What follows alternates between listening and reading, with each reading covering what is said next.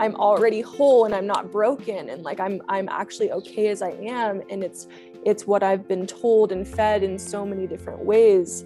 Um, that's the thing that's the issue. And uh, you know for me when I started to realize that it's like that in and of itself eliminated a whole host of reasons that I wanted to drink and use you know? And so it, it's so important to to practice remembering that and like we need other people to help us remember that too often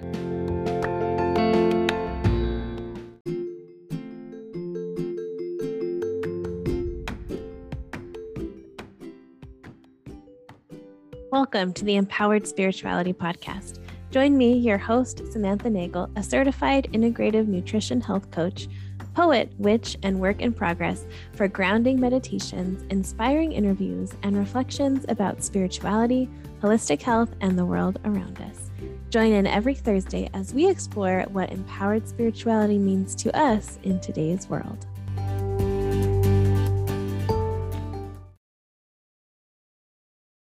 Hello, welcome to the Empowered Spirituality Podcast. My name is Samantha Nagel or Sam.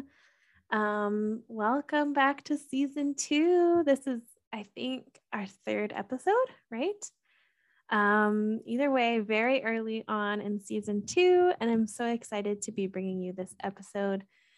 This episode is with my new friend, Haley Devlin. We met on Instagram, and we actually chatted about this when we met um, before we pressed record. That it feels like we've met each other, or at least I feel like I've met her before. And so I had to reflect on, like, no, I just saw a reel of hers like a month ago, uh, which I thought was so, so special that we can connect in this way. I would have probably never met her uh, IRL, but I was able to connect with a new friend and bring you an awesome new episode. I think you're really going to love this episode. It's about recovery and it's also about embodiment as well. We talk about so much good stuff. Um, we start off by talking about recovery, and we talk a little bit about our own recovery as well. Um, I don't know. I think I've been like mildly open about my own, maybe maybe more than maybe moderately open, um, which is that I've been sober from alcohol for like for over a year.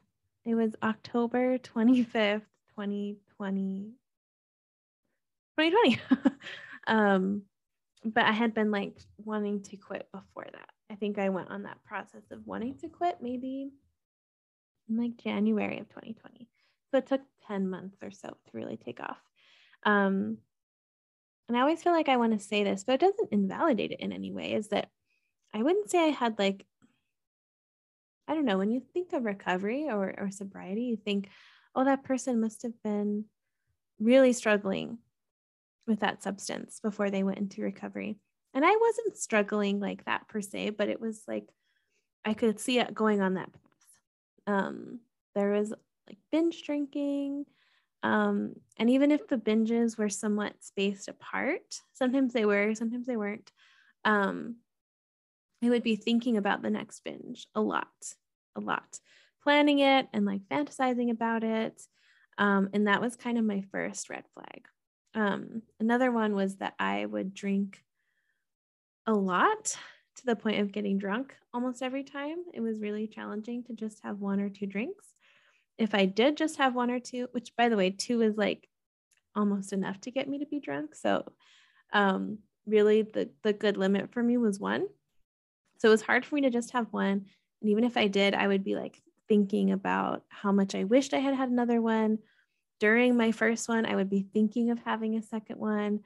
Um, and also like scheming ways to have that second, third, fourth drink and like how to justify that to everyone else who wasn't drinking to get drunk. Um, and then another thing I would do that like in retrospect was a huge sign that need something needed to change was I would tell people like I'm not going to get drunk I'm just going to drink a little bit I'm just going to get tipsy whatever um, and then accidentally drink too much. Like, oh, oops, I didn't know that that much would get me drunk. But then it like got to the point where it was like, that was every time. So how was I not aware of it? Um, yeah, so there were a lot of those signs that were like, oh, this is like on track to being a problem. Uh, and it was a problem, right? It like just because it it was maybe less of a problem than other people's paths doesn't mean it wasn't a problem for me. Um, so yeah, I feel super happy that I am over a year sober of alcohol. I first tried to do it just to do the year, and a big incentive was I went on antidepressants, and the or I went back on antidepressants. It was really hard to find one that worked. Um, and the doctor I spoke to said like, at least in the beginning, you can't drink at all because it's going to exacerbate all your side effects. It's not going to it's going to make the antidepressant do the opposite of that of, of its intention. So like really really don't drink if you can. And i was like well okay i guess that's my sign. Um, and so by the time i think i was only on them for like maybe six months. No whatever like six-ish months after that maybe it was like eight months um i think i stopped in may anyways um i thought about like oh i could drink now um, but then I decided, okay, I'm going to make it for the whole year and then we'll reassess after that.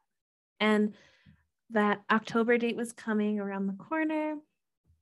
And I was even, I was like planning the binge. I was planning the binge, which is exactly what I used to do before. And I like reached out to friends and I was like, what if we like went out and we got really drunk and then I'll do another year sober again? And they were all kind of like, I mean, sure if you want to. And my i asked my partner i was like do you think it's a good idea? And he said no. And i was like but i mean maybe though right? And then once the year mark hit i did a lot of reflections. I even wrote um, a blog post about it. And in writing that all out actually i was like oh shit. Uh like no this was definitely on track to being a problem slash was in early stages of problemhood um, i don't need to be binge drinking. I also like I didn't know if I was going to be able to stop. So I don't know how I went on that tangent, but um yeah, so it's just super fun too as a sober person to chat with other sober people. Um because it's it can be hard to exist. Not hard, um but like it's just another path than a lot of people are maybe on. And so being a sober person has its challenges or has its um feelings of loneliness at times. I have a friend who is just starting her her sobriety journey and she was saying how hard it is like cuz all her friends want to go out and drink and that's all they want to do and she's like, "Well, how can I keep this friendship circle?" And it can feel so lonely, uh, which is why I'm really, really grateful for the work that Haley's doing with her embodied recovery community, um, because she is creating that safe space for women and anyone else harmed by the patriarchy um, to gather in community and to be that safe space for each other and also be that um, like meet on a common ground almost. Even if you have a lot not in common um, sobriety has a cool way of joining you. And i want to say i know i've talked about her book so much um, on here and just in my life but holly whitaker's book quit like a woman is so, so, so good. I recommend it so hard. um, I think it's so good, even if you want to keep drinking and even if you're not a woman. Um, she talks about um,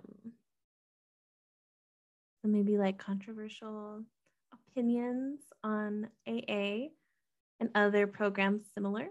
Um, she and like how women need a space that's maybe different, not different, but like has a different approach than what we've seen in traditional 12 step programs, which I really appreciate.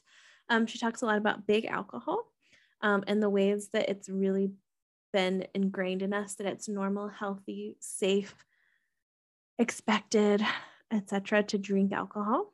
And like she also talks about the real truth of it, which is that alcohol is not safe to drink. Um, and this isn't to shame you if you drink either. And we also, um, Haley's work is not just about alcohol recovery. I'm just, uh, I'm just going on a little thing about alcohol. Um, but yeah, uh, Holly breaks it down and, and talks about like what's really in alcohol, which by the way, it's the same as gasoline. Um, what it really does to your body.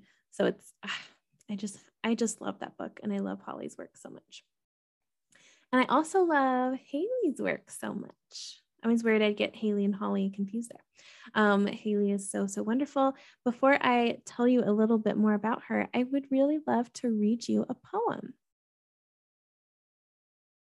This is not my poem. This is a poem from Alexandra Roxo from her book, Heal Yourself, Reclaim Your Voice, Stand in Your Power, Fuck Like a Goddess. And this is on page three.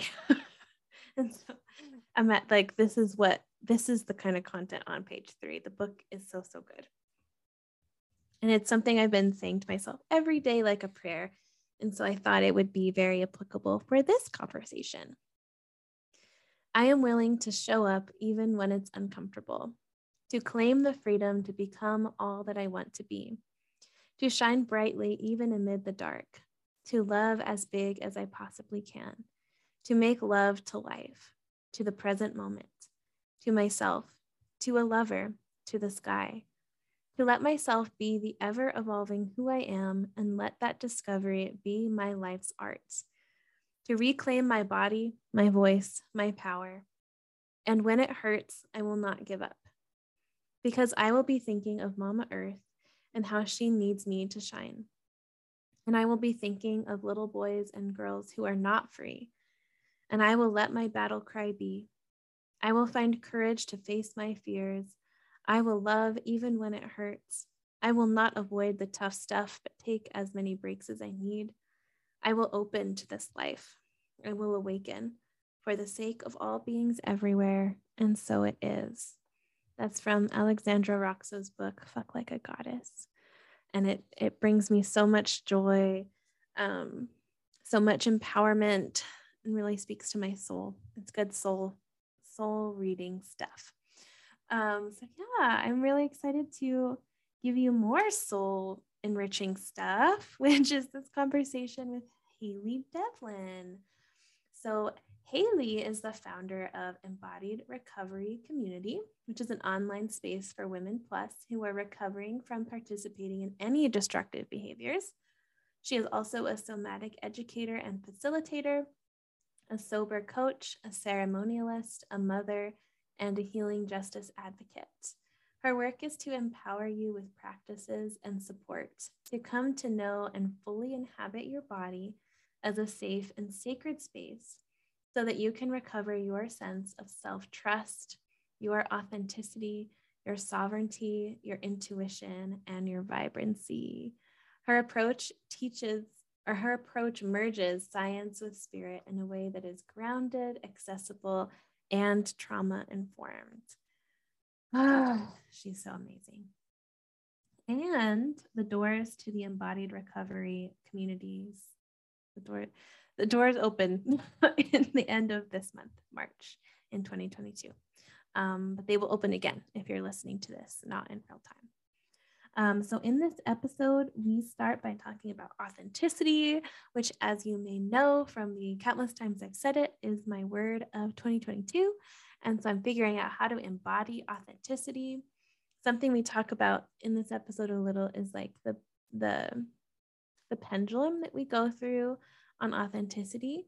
Um, something I learned from one of my teachers, Marley Liss, is that oftentimes when we start on that authentic journey, we start from an outside in model where we're like either like F this or like please like me. um, but true authenticity and embodiment is an inside out approach, which I love so much. Um, we talk about belonging, the challenge to belong, which actually, if I could give you a little book recommendation um, that you did not ask for, another one, a third one, it would be Belonging. Remembering Ourselves Home by Toko-pa Turner. That's something I've been uh, reading recently as well. I read a lot of books at once, people. if you haven't already picked that up. Um, so we talk about belonging, um, why we struggle to belong, why we fight to belong, and why it hurts when we don't. um, and how that uh, how that need is is reflected in community, especially recovery community spaces. We talk about being inherently worthy and inherently divine and not having to hustle for that belonging or for that worthiness. Um, we talk about the path to self love and how we can start on that on smaller scales. So we don't just jump from self loathing to self love. She explains values and the importance of values. I was actually going to add this in the interview, but we didn't have time. Some a practice I really love to do is um, to write out my values every single morning. Um, I write what I'm grateful for, and then I write my values, and then I write like what I'm trying to call into my life. And so I really like that. I like writing the values before that because it really helps me ground like are these things that I want to call in really aligned with my values?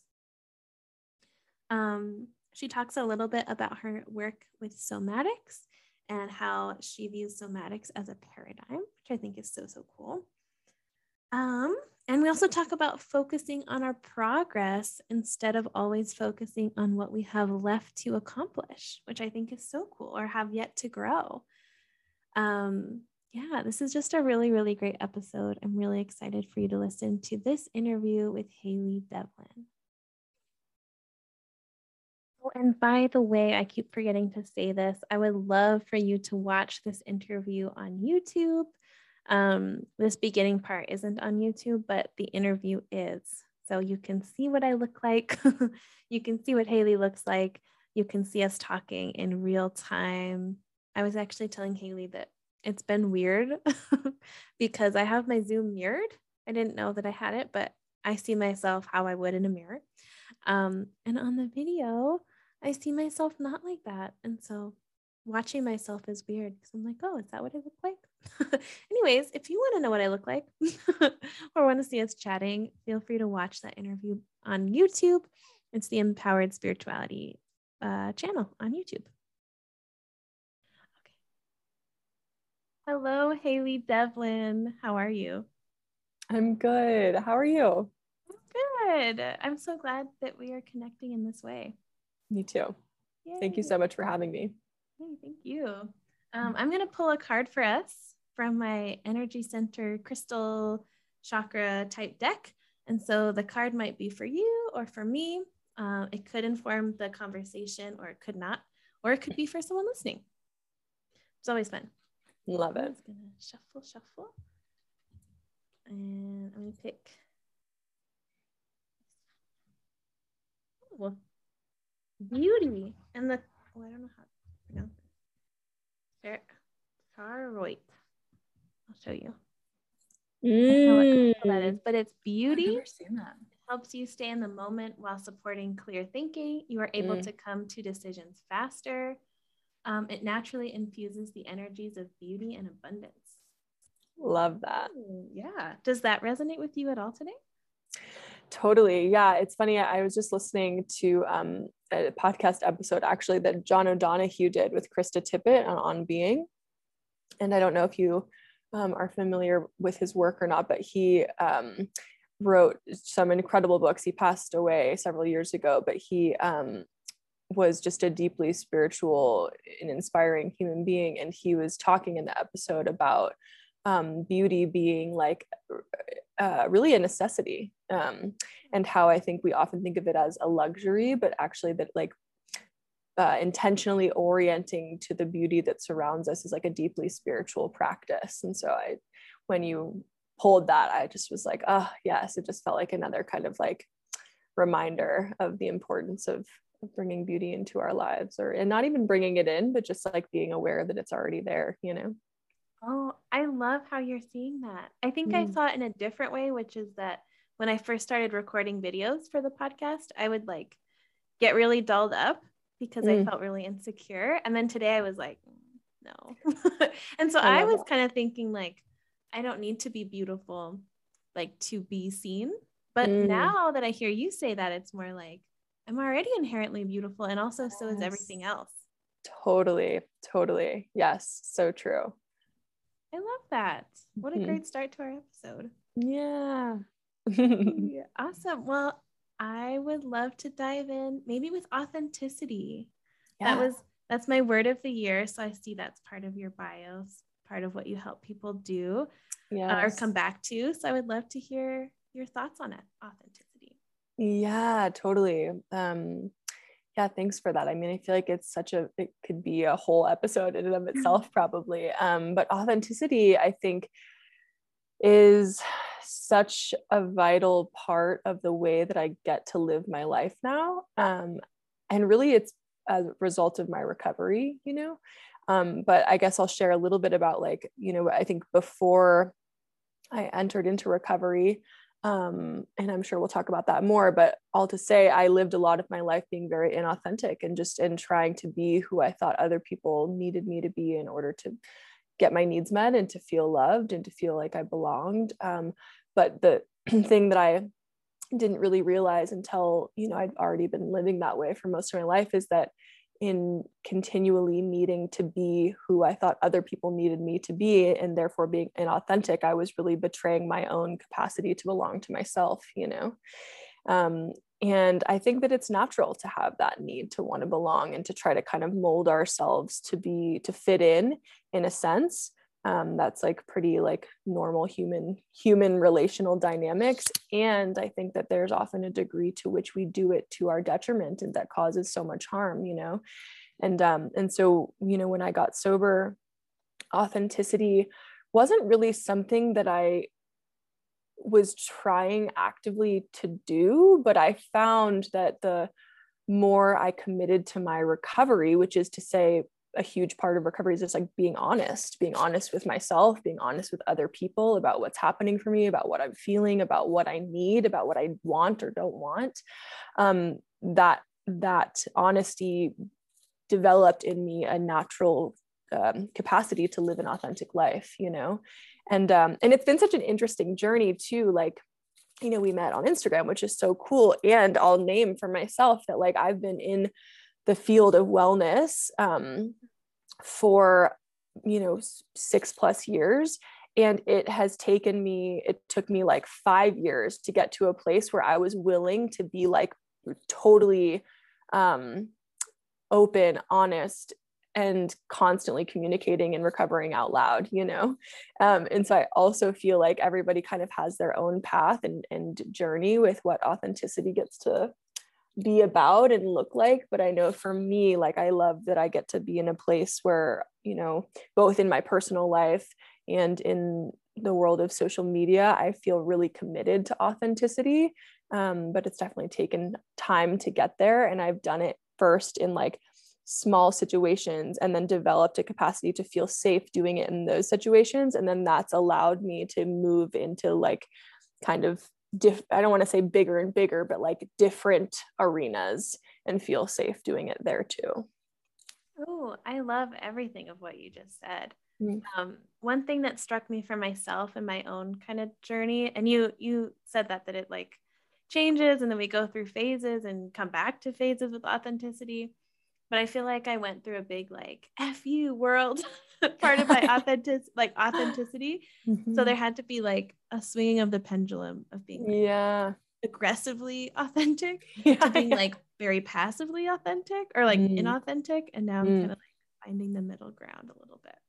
Totally, totally. Yeah. And I do think that it's like a, a middle, a middle road in so many ways and so much of it is about like what is my intention in sharing this authentic thing right now you know um and and for me i have to continuously ask myself like am i am i sharing this thing and it's authentic but i maybe don't feel but it still feels tender right? I think brene brown talks about this where she says like not everybody deserves to know every piece of your story and if there's a piece of your story that you're still like actively working on then sometimes it actually can be harmful to your process because then if you receive unwanted feedback or you receive some sort of reflection or something like that like that can that can be harmful. And so it's like what's the balance between like okay yes authenticity and also am i am i giving myself the space to do that in a way that feels safe where i know that i can be held in that authenticity with respect and with honoring?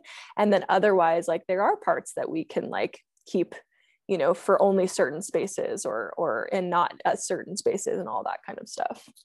Yeah it's it's having boundaries with others and yourself too of totally. knowing what's what's safe for you to share and not share. Yeah yeah absolutely. Mm-hmm. I love i love quoting brene brown too it got me hooked yeah, totally i feel like most people have that experience she's so great um, and you also said recovering out loud. I would mm. love to hear what that means to you. That's so beautiful.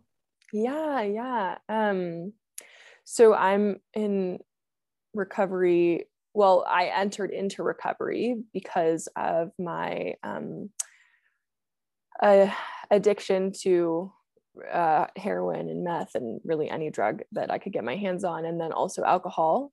Um, and so that was kind of my entry into the world of recovery and you know i've been uh, clean and sober now for more than seven years i just had my seventh year sobriety birthday on february 1st but i i um you know over the course of the last seven years have come to realize that there's like there's so much more to recovery than just the substance use right mm-hmm. and so it's really like in so many ways like a soul recovery and that is ever evolving and i'm learning about myself and um, and uh, and healing every day really right and so um so but all to say when i talk about recovering out loud what i mean is that i've committed to being really open about being in recovery from um, substance use and other things because i think that there um, and that's you know a personal choice. I don't think that ever, everybody needs to walk that path although if people want to i think it's so powerful because there's so much stigma in our society around it when the truth is is that we live in the most addicted society in history. And so it's actually like one of the most normal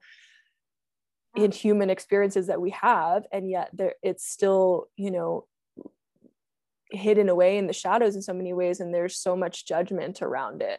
Um, and because there's so much judgment around it i think that people uh, don't seek the help that they need um, because they're afraid of that judgment. I know that was my experience for years. I i i wanted help but i was just so afraid of asking for it because i didn't want people to feel, feel a certain way or how, they felt about me change And, in in reality like i was causing so much harm through my use anyway that when i did start to be open and honest about it people were mostly mostly relieved. But but all to say um, i'm really committed to breaking the stigma as much as possible. Um, and so yeah i share really openly about recovery and i have people um, i work with folks one-on-one. I do sober coaching also and i um, last year uh, founded an online recovery space for women who are recovering really from any destructive behaviors but i feel really committed to creating space for folks to recover that's really um, non-judgmental and um, and really open and welcoming because i know that that is is essential if people want to recover um, to have that safe space. And so yeah. Oh i love that. Thank you so much for sharing. I love mm-hmm. it um, and congratulations on your mm. seven plus little plus years. That's amazing. Yeah. Thank you. Thank you so much. Yeah, mm-hmm. you're welcome. Hmm. I wanted to touch back on what you said about belonging as well, because I feel like that's really tied into the spaces that you're creating. Mm. Um, and I think that was part of my journey with alcohol use as well, that I've always felt like I didn't belong. And so, yeah. one of the easiest ways to belong in a group of people that you don't feel comfortable with is to get drunk around them because then you have that in common your inhibitions go down um, so i think it's so special too not just for recovery but creating a space where you can be sober and yourself too mm-hmm. yes yes absolutely yeah i think that's one of the most common ways that we're taught to connect culturally is through is around drinking for sure. And i hear that again and again from folks that that feels like um, it, it, feels like climbing an uphill battle in so many ways to change because everywhere we turn it's like you know big alcohol is marketing to us that like this is how we should be living. And then we're getting that reinforced through our friendship dynamics or our family dynamics or just you know all all the dynamics relational dynamics that we can be in Um, and yeah, that's why I again and again come back to the necessity for other recovery community because I,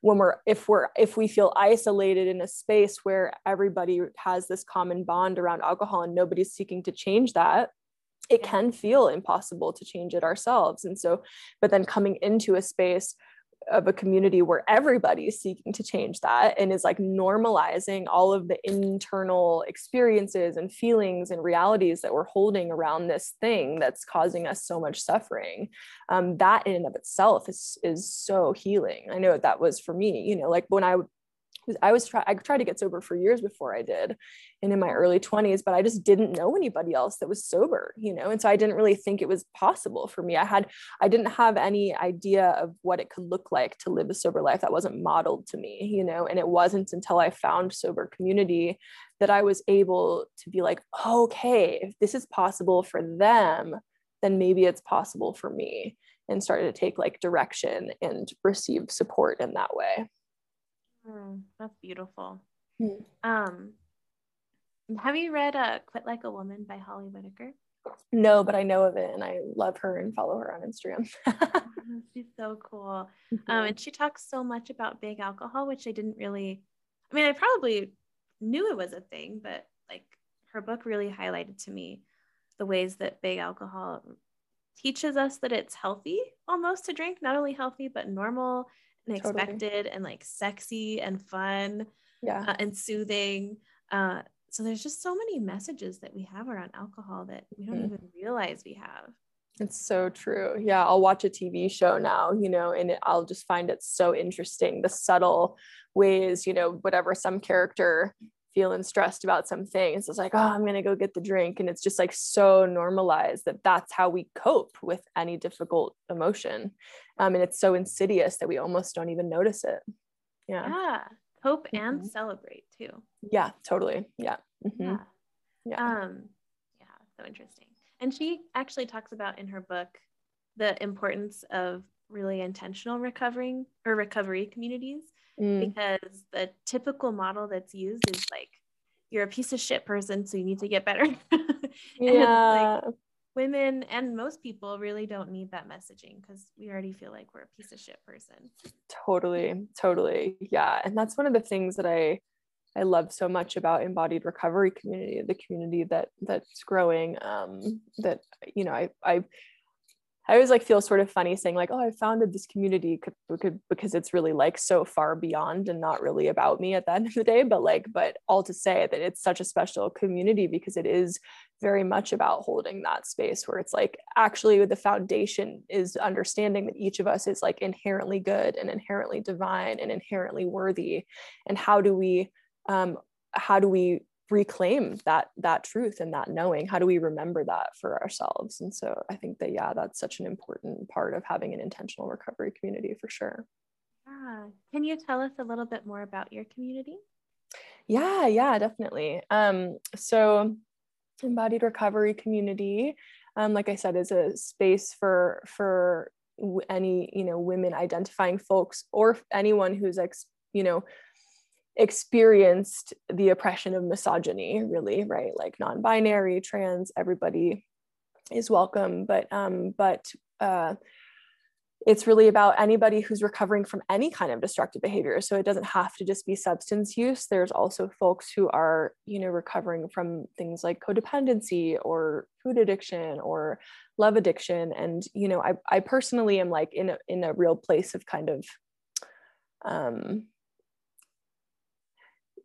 decolonizing in a sense but as much as possible like not labeling things. And so all those mm-hmm. things are labels right? But but for the purpose of just communicating that there's many different ways in which somebody can enter into recovery and all of those ways are welcome in our space i'll just say that. And then um and we uh, we gather around really four pillars. So the first is community.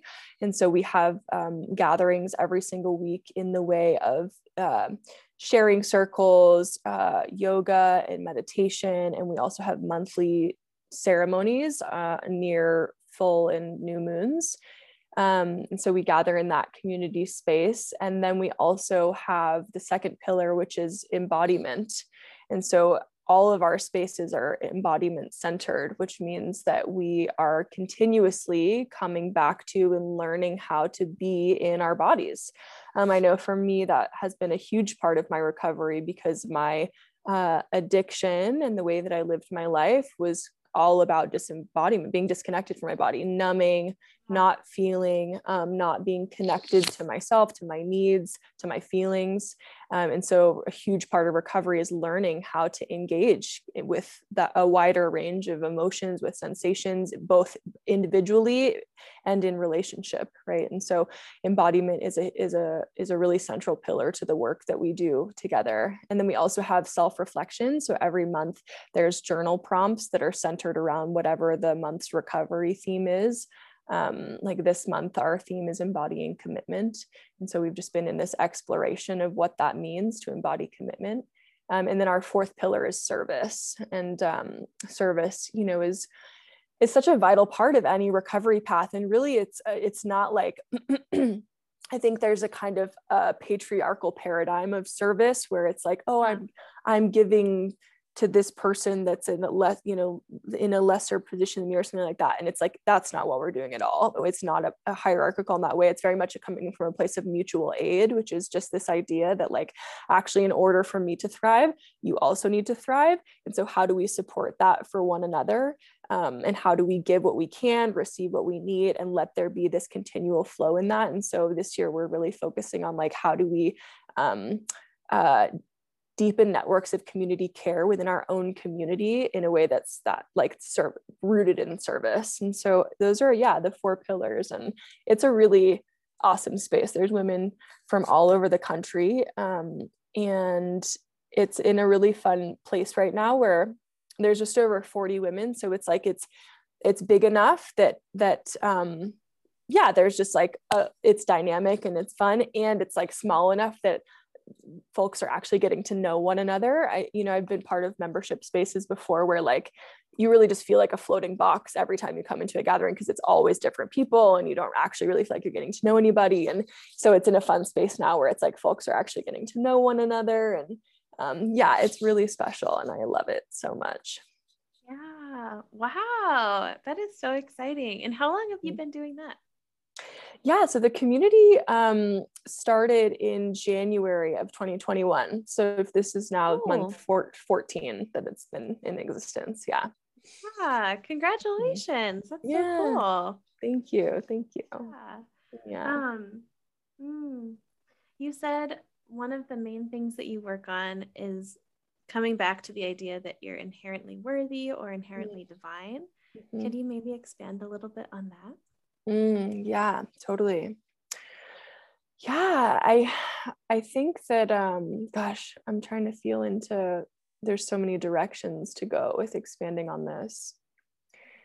Um the one that feels the most alive in me right now is that you know I don't know if you ever heard somebody say I I'm sure I read this somewhere I don't remember where but somebody once said that um, that addicts are just misguided seekers right? And so like usually when we're when we're in our whatever we're in whether we want to call that they call it addiction or or call it something else but um but we're ultimately seeking right? Like there's a there's a hole inside that we're trying to fill. Um and and there's there's an aliveness that we're wanting to experience um in some way. Um, and when we come into recovery, it's like, okay, then the question becomes like, okay, if I'm not going to be filling the hole with this substance or this behavior or this thing, then what am I going to be filling it with? And I feel like the the beautiful thing about recovery is that we start to be able to like orient to a spirituality that works for us or something that we believe in that's that's that's divine and that is also in us and start to turn towards that as a way to kind of like fill that hole so to speak. Um and so you know talking about being inherently divine i feel like that is in and of itself is like a is a is a deeply spiritual experience to come to recognize like oh i am a I am a child of whatever it is that I believe in that's bigger than me. And some people call that God, some people call that spirit, some people call that nature, you know, what, what, whatever our orientation or our language is.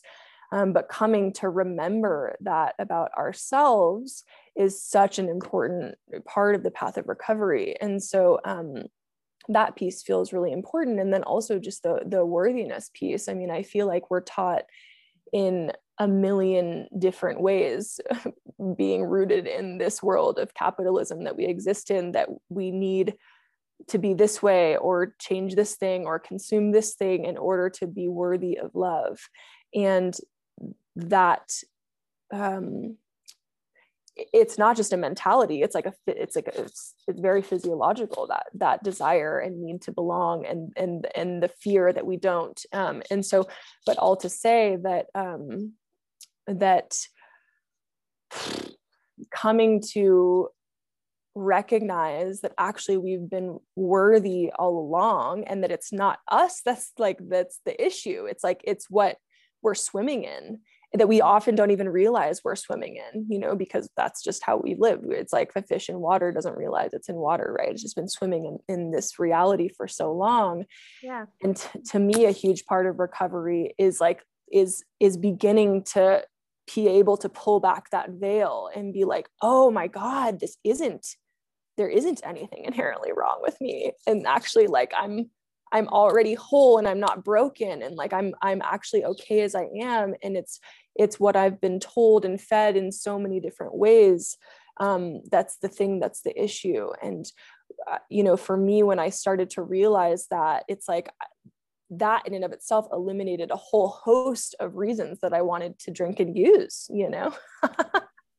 Um, and so it, it's so important um, to to to practice remembering that. And like we need other people to help us remember that too often right? Um, and that's also what i love about about community is just having you know we're deeply interrelational beings. We just are. We need one another to thrive and to be mirrors for each other. And when we can have that space to have somebody reflect to us our inherent goodness instead of what you know culture and consumerism and media and marketing and all these things and our and maybe even family dynamics and other relational dynamics might be reflecting to us like when we can have somebody that can hold that space of reflection for our inherent worth like that is so profoundly healing uh, and so yeah i feel like there's probably so much more i could say about it but i'll stop there thank you and that reminds me of our card too we're inherently yeah. beautiful mm-hmm. Mm-hmm. Oh, i love that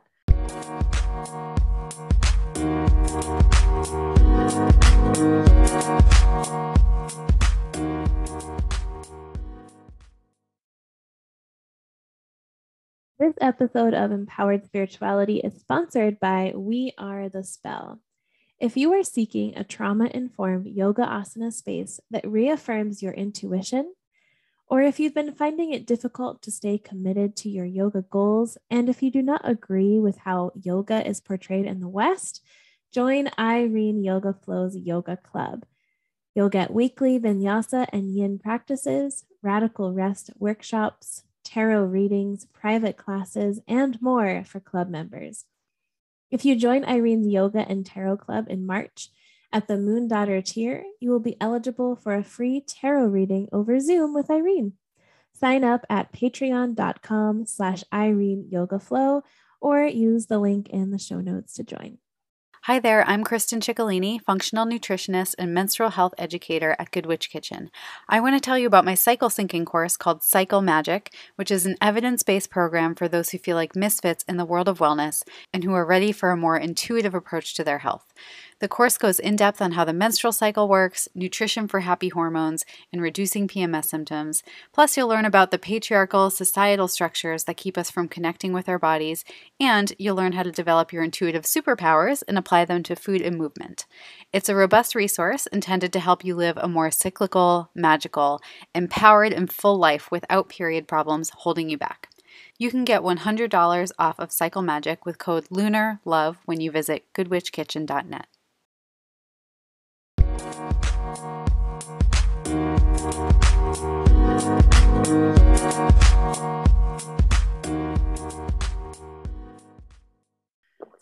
totally. I know that's so challenging because we're taught in every single sphere in every part of our lives almost that we're not worthy. Yeah. Whether yeah. it's capitalism, like us producing something or us consuming something, Mhm, mhm. and so much more. It must Yeah. be so challenging.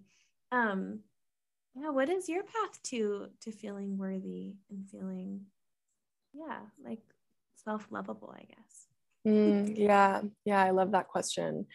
Yeah, I mean, the journey of self love has been an arduous one for me. When I first got sober, if you were to ask me, like, to orient to self love, I just had no concept of what that could even possibly feel like. Yeah.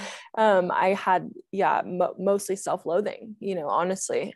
And, um, and so I began with like self friendliness which is really like in, in so many ways a Buddhist practice. Like I could orient to being friendly towards myself. That I could feel in my body. I could understand. I could wrap my mind around how that could be possible. Where it's like, oh, I can, I can start to talk to myself internally the way that I would a friend, or I could be curious about my experience the way that I would be curious with a friend instead of like judgmental and really critical and harsh.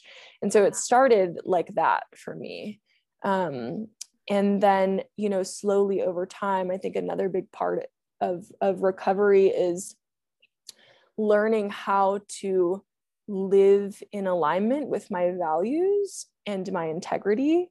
And you know there's a saying that's like if you want to build self-esteem then do esteemable acts. Mhm. and so i would i would do that you know i would just make um, i would be of service to others. I would show up when i said i was going to show up like really seemingly simple things that for me were like huge leaps in growth because i was so i had so much of a tendency towards like avoidance and running and freezing.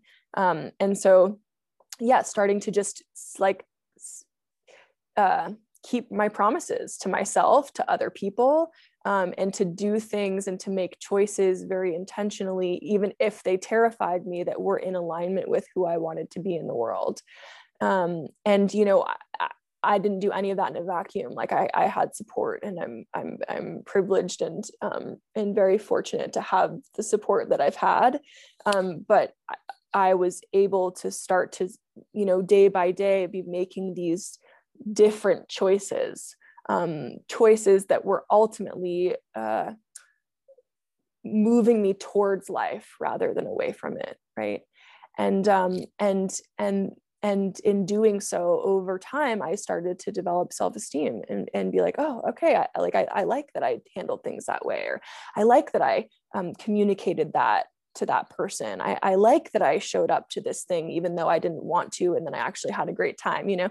And so slowly but surely i started to feel that sense of being proud of myself um, and being proud of the way that i was moving through the world um, of making those choices that were in alignment with my integrity and and then self-esteem grew from there. And then in that i developed a capacity to experience self-love. And yeah i mean i don't want to make any sort of illusions that I've like got that to you know totally dialed in and never experienced things like self-judgment and self-criticism because i certainly do and i genuinely do love myself so much more than i ever have and i and i and i really share that only just to like i know for me when i'm on a path and something a concept feels new it's like nice to hear that it's possible from other people Yeah. so i share that just to say that like i'm not special in any way you know and so if it's possible for me then it's certainly possible for anybody who it wants is maybe listening or seeking seeking that Yeah. Oh, I like that. I like starting with self friendliness. Mm. And I totally agree with you that when I first heard people talking about self love, I really thought that was BS. Yeah was like, they're just saying that, but there's no way they actually love themselves because that's Mhm. impossible. Mhm, And so I like that you broke it down like you don't have to go from self loathing to self love. You can kind of climb your way there, and it's not going to be linear either. You're going to go all over the place. absolutely yeah totally yeah. And that's so funny too. I was thinking about the self esteem expression that you shared Mm. two days ago. That's so funny. oh funny yeah yeah i love yeah i love that quote such a good one I know. Oh, um, And you talked about values and integrity. Mm. And I feel like that was another one that when I started hearing the word values, I was like, nah. like, I don't I don't know what that is and I don't need to do that. yes, yes. what yeah. was your journey to figuring out your values? Yeah i mean i feel like that's it's an ongoing journey right? And that they're they're ever evolving and shifting and and really my my i think of my role as like am i available to life as it's unfolding? And if i am um, then more is constantly being revealed and and directing me to examine what what it is that i value or should be valuing um, need to be valuing. And so i don't think by any means that that that's a fixed a fixed thing but um, I'll say that yeah, I totally relate to your experience of being like, well, what what is that really, you know? Um, and I think that interestingly, you know, in embodied recovery community this month with our theme of embodying commitment, I think a lot of times when we think of commitment, we think of like the things that we're committed to, right? Um, in our life, like the external things, Yeah. which are certainly, you know, commitments, but also it's like if we're connected to our values, then that enforce or uh, uh, in what's the word that I'm looking for? It um, informs how we commit to things and we can do commit more intentionally. What I hear often and over and over again, both in working with folks one-on-one and in community spaces and even just you know my personal relationships is like everybody actually feels overcommitted for the most part.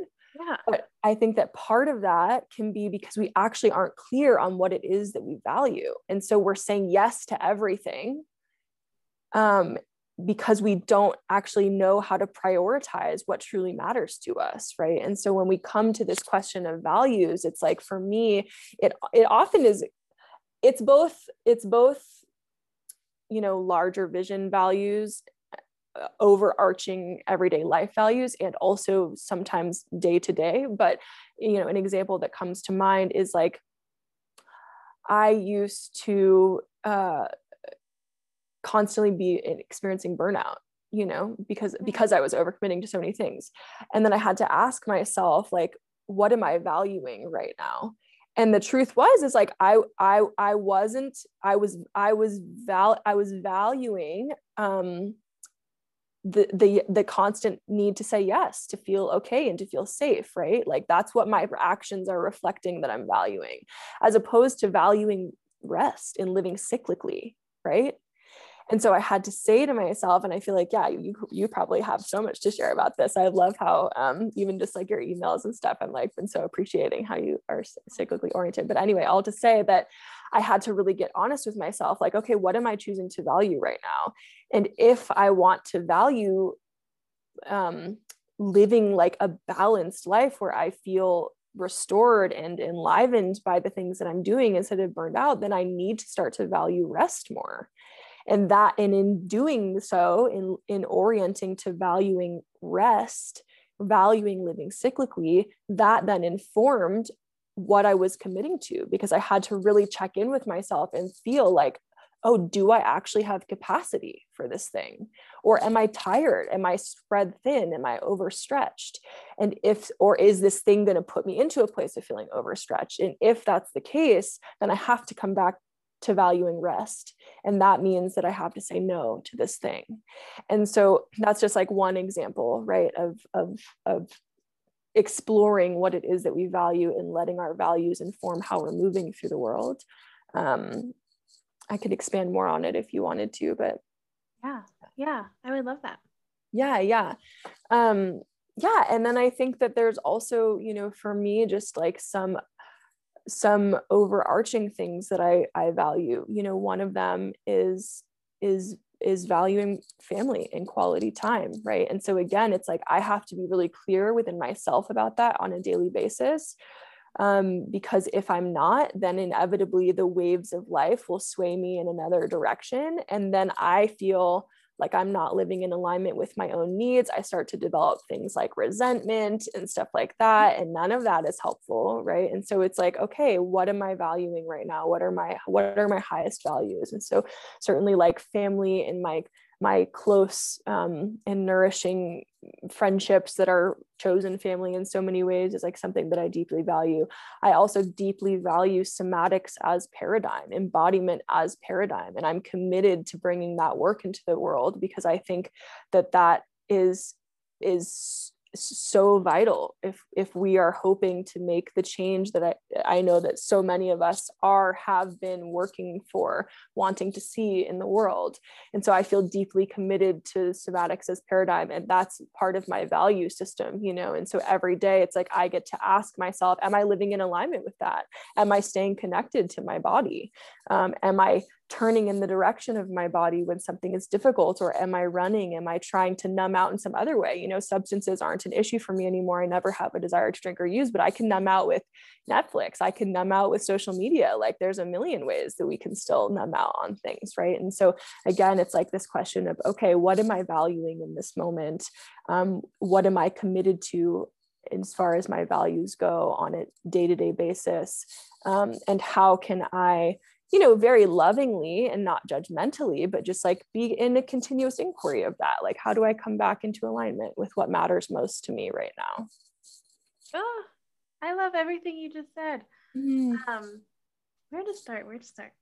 Um, oh, one thing I've been thinking a lot about is the idea of consent with ourselves. And I mm-hmm. feel like a lot of that has to do with the body, but also like what we're saying yes and what we're saying no to. Yeah. And is something a full bodied yes? Or is your body saying no and you're saying yes? Or is your body mm-hmm. saying no and your mind is saying yes? Yeah. Or like the part of you that wants praise, is that saying yes when your soul is saying no? And yeah. so like trying to find that in myself to give more embodied yeses and embodied nos. Yes. It's also so hard to say no. it's so hard. Totally. Totally. Yeah. I mean, there's that I feel like that could be a whole conversation, but I, I love what you're talking about about an embodied yes and an embodied no and that's a, one of the millions of reasons that i love embodiment work because i think that when we're and not and not always I, I can be connected to my body and still say yes when i mean no but but when i am more connected to my body I often have more of a capacity to pause because you know and you just named it right? Like we know when something's a no we feel that in our bodies where it's just like there's a contraction and it's just like ugh like that's not what i want to be doing you know um, and yeah. and yet if we're not accustomed to uh, making decisions that are directed from an inward place versus an external one then we're going to be so much more likely to, to say yes instead of honoring that no internally and so embodiment as you know a paradigm and a practice for me um, grants me the space to uh, be able to at least pause and check in first before I answer, you know, um, and and then and then if it feels like a no, you know, sometimes I'm able to to say the no, um, sometimes I can feel that despite the fact that it's a no, I'm afraid to say no to the person. So, something that I've learned to do is say, I'm going to have to think about that and or or look at my calendar or whatever and I'll get back to you. So that generates some kind of a, a little bit more of a pause. And then in that space where there's in a more ample pause, then I can really be like kind of mentally prepared to be like, okay, okay, I'm going to say no to this person. I'll whatever call them again or you know send a text or just whatever the thing but like there then there's like a little bit more wiggle room i feel like. And you know there are still some moments where i feel the no and i say yes but at least now when i do that i can be aware that that's what's happening for me. And really like that's such an issue for me of like oh i don't feel safe enough in this dynamic to say no and so I get to be curious about why that is for me um, and hold hold that impulse with so much compassion because i think that's such a survival impulse right? Where it's like we we we need to feel that sense of belonging and we can be afraid that if we say if we say the no that that will be stripped from us. And like that yeah that that just lets us know like oh there's there's some space to do some work around this still. And that's beautiful yeah. yeah. Yeah. I like that you're really taking away the judgment from that and viewing Totally. things more as information instead of these Yeah. like loaded implications about our worthiness or about who we are as people. Totally, totally. And I think that the more that we orient to, because the other thing too is I, I, I, I imagine, you know, anybody that's listening to this, like if, you know, it's like, if we're having this conversation, then that means that like it's, it's something, ha- there's something happening collectively around this, you know, and people learning what it even means to set boundaries and how to do that. And I think that oftentimes we can be so f- focused on the the ways we feel like we're failing in the boundary setting or the moments that we don't set the boundary and stuff that we fail to see all the progress we've actually made and i know that there's been so much progress made collectively in the way of learning how to set boundaries and i know also for me personally that when i can focus more on the progress rather than on the ways i perceive that i'm like failing then that actually uh, exponentiates my growth in that arena because I'm like, oh, cool, I'm celebrating that I set that boundary. That celebration feels good. And then that kind of like bolsters my system to be able to do it again, you know? Whereas if I perceive that I've failed and then I like, you know, judge myself or criticize myself and then I shrink and then I feel shame, then it's like, then I can't mm-hmm. possibly change from that place. And so, yeah, letting there be both that compassion and grace and then also orienting to the progress, I feel like actually really serves to to exponentiate the benefits of that practice of setting boundaries. Yeah. Oh, that's so important.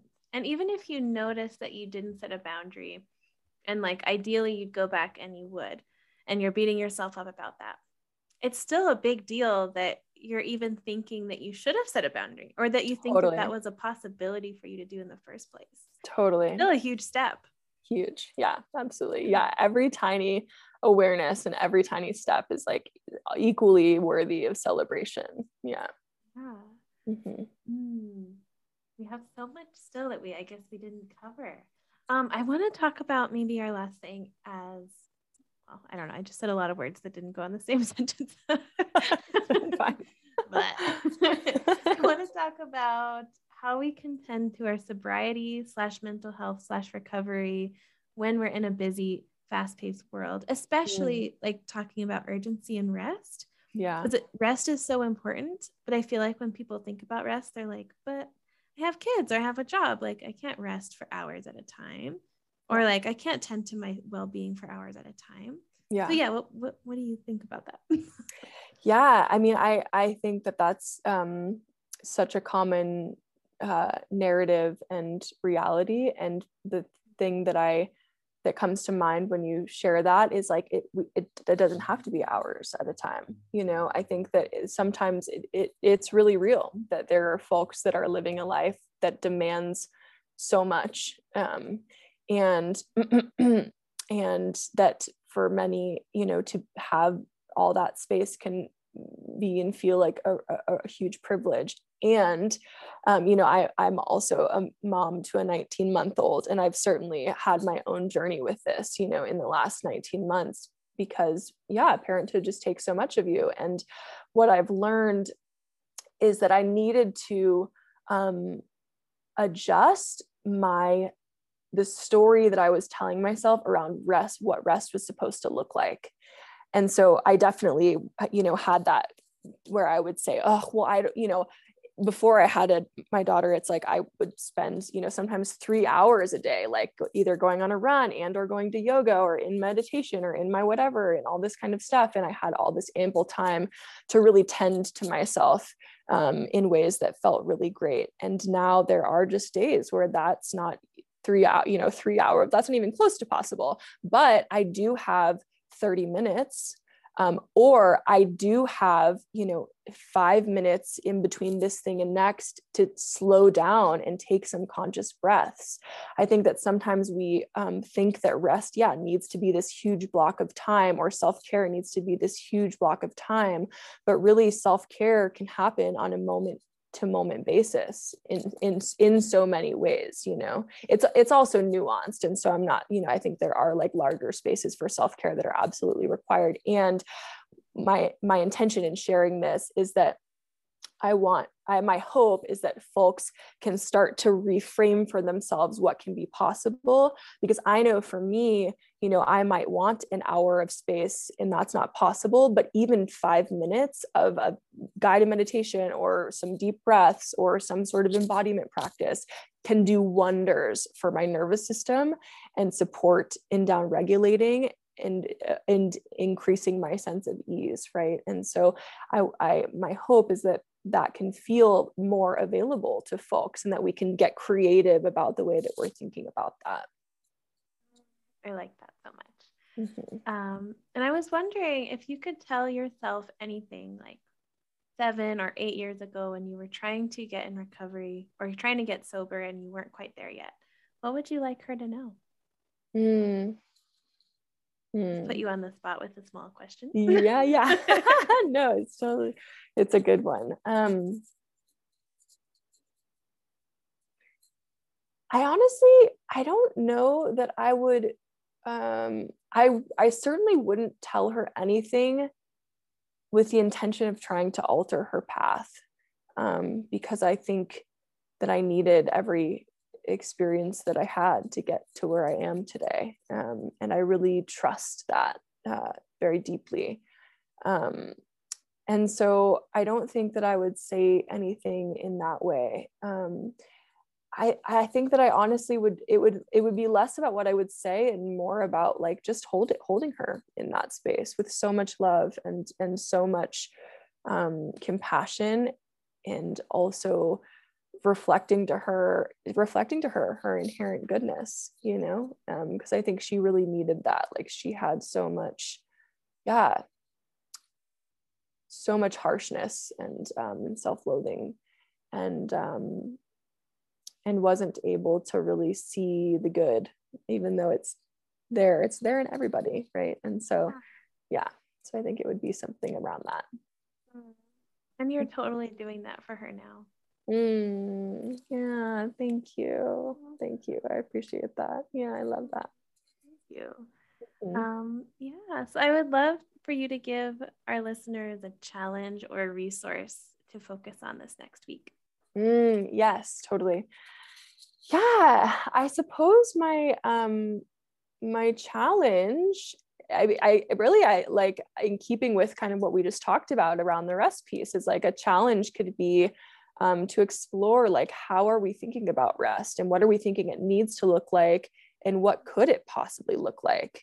Um, what could five you know five minutes of a restful activity look like whether that's you know breath or it's like going outside and like putting your feet in the dirt and you know or some or you know it could be so many things but just being curious about um, what it means to incorporate uh, more ease throughout our day and even small moments. Um, so that feels like a challenge for folks.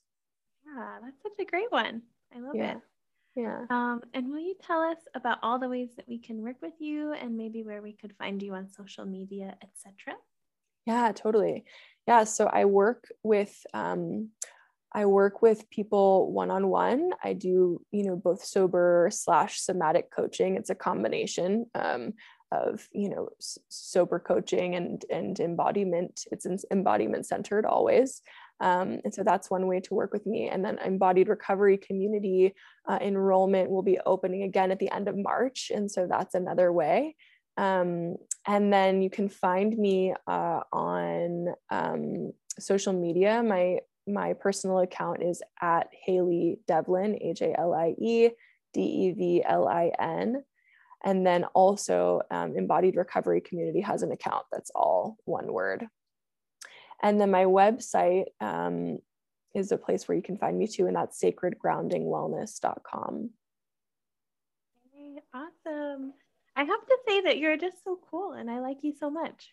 Oh, thank you. Yes, you too. Feelings very mutual. Thank you so much for having me on here. It's been a yeah, real joy. Thank you so much for coming. I think this topic was very, very much needed.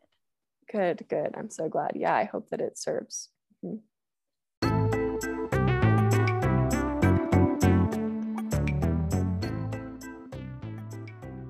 Thank you so much for listening to this episode of the Empowered Spirituality Podcast. If you liked this episode, it would mean the world to me and my guest if you would rate and review this podcast. Um, you can do that on Spotify or Apple Podcasts. Spotify actually just created a new option to rate your favorite podcasts. Um, so that would be a wonderful way to help the show grow and also just to show me some support and love. Or maybe you'd like to send this episode to someone you think would benefit from it. Um, if you'd like to tag me or my guests on social media or comment on this episode post, you can find me on Instagram at empowered.spirituality. And on that Instagram uh, account, I also share things related to holistic health, um, menstrual cycle awareness, uh, movement um, and all kinds of things. So I would love for you to give me a follow over there. And lastly, I am taking clients for one on one session work. I offer three and six months programs with the option to keep going. Um, in these one on one coaching containers, we really get to do a deep dive of spirituality if that's something that interests you, or if not, we don't touch it, um, movement, food, your menstrual cycle if you have one. And we also really do a deep dive into our intuition uh, and our authenticity. And we also look at things like how much we're consuming alcohol and substances. And we use a really intuitive, flexible framework for approaching these things that we're really taught are strict uh, in our culture. So I'd love to see you over there. My website is empoweredspirituality.online, and you can book a free consultation call. But until next time, I hope you enjoyed this episode, and I'll see you next Thursday.